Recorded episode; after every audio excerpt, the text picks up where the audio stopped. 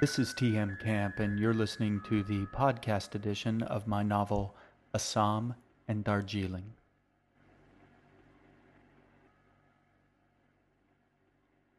Book 2 The Winter Palace Interlude Edgar spat into the snow at his feet. He was tired of waiting, but he didn't want to risk another reprimand from Juniper. Sooner or later, he thought to himself, something different will happen. It was a lesson he'd learned long ago in darker times. It made things easier to endure no matter how bad they got or how long they lasted, to remind himself that he lived through worse than this. He'd been hurt worse than this. Stick around long enough, you got used to it. Something else he'd learned all those years ago was how to take it, until it was his turn to give it, of course. I know what you're thinking, Juniper said in that flat monotone voice. Don't forget why you're here. Edgar squinted. Why I'm here. Juniper turned to him knowingly, his eyes vague and unfocused. Through sheer force of will, Edgar managed to hold his gaze steady. He couldn't control the shiver, though. When I have what I want, you can have what you want. Juniper sounded almost kind. If Edgar hadn't known better, he would have thought that the man was on the verge of tears. Juniper crying. The thought of it was horrifying to consider. The man turned back to the palace. Edgar followed his gaze, secretly watching Juniper out of the corner of his eye, studying him, savoring the day when the tables would turn. If you keep that eye on me much longer, Juniper said quietly, I will become quite attached to it and keep it for myself. He spoke, a quiet tone that was barely audible without so much as a glance to Edgar. The boy looked away immediately. He did not mind waiting. He did not mind being hurt, but he needed his eyes.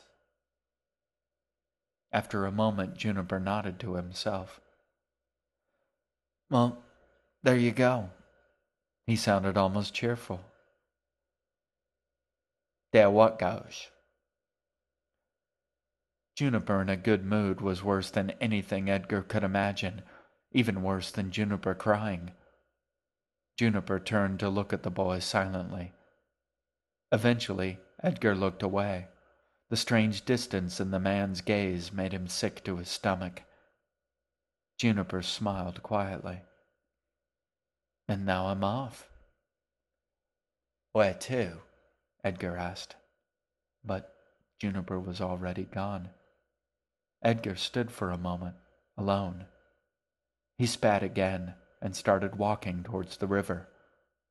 Behind him, the bright splash of red faded under the falling snow.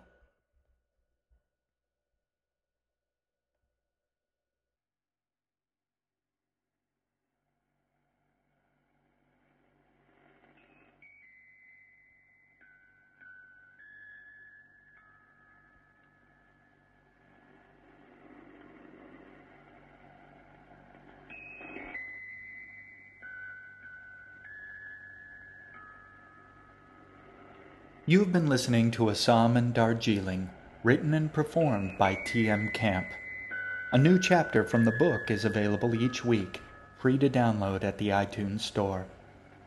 To find out more about Assam and Darjeeling, to read my weblog, or to send me your questions and feedback, visit my website at www.tmcamp.com. I hope to hear from you. Thank you for listening. I'll talk to you soon.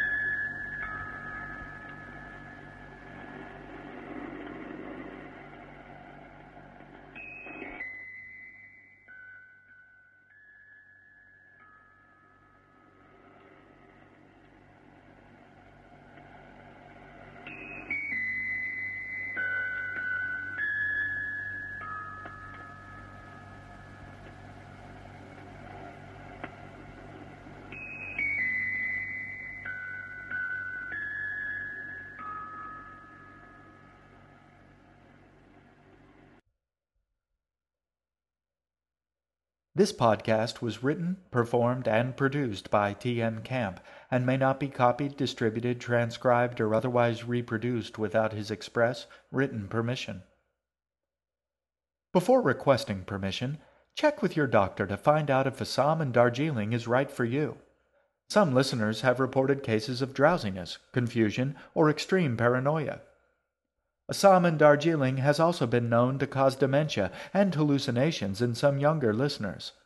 If you or your children experience any of these symptoms, discontinue use immediately and contact a medical professional as death may be imminent. Unless otherwise noted, all contents of this production are copyright 2008, TM Camp. All rights reserved.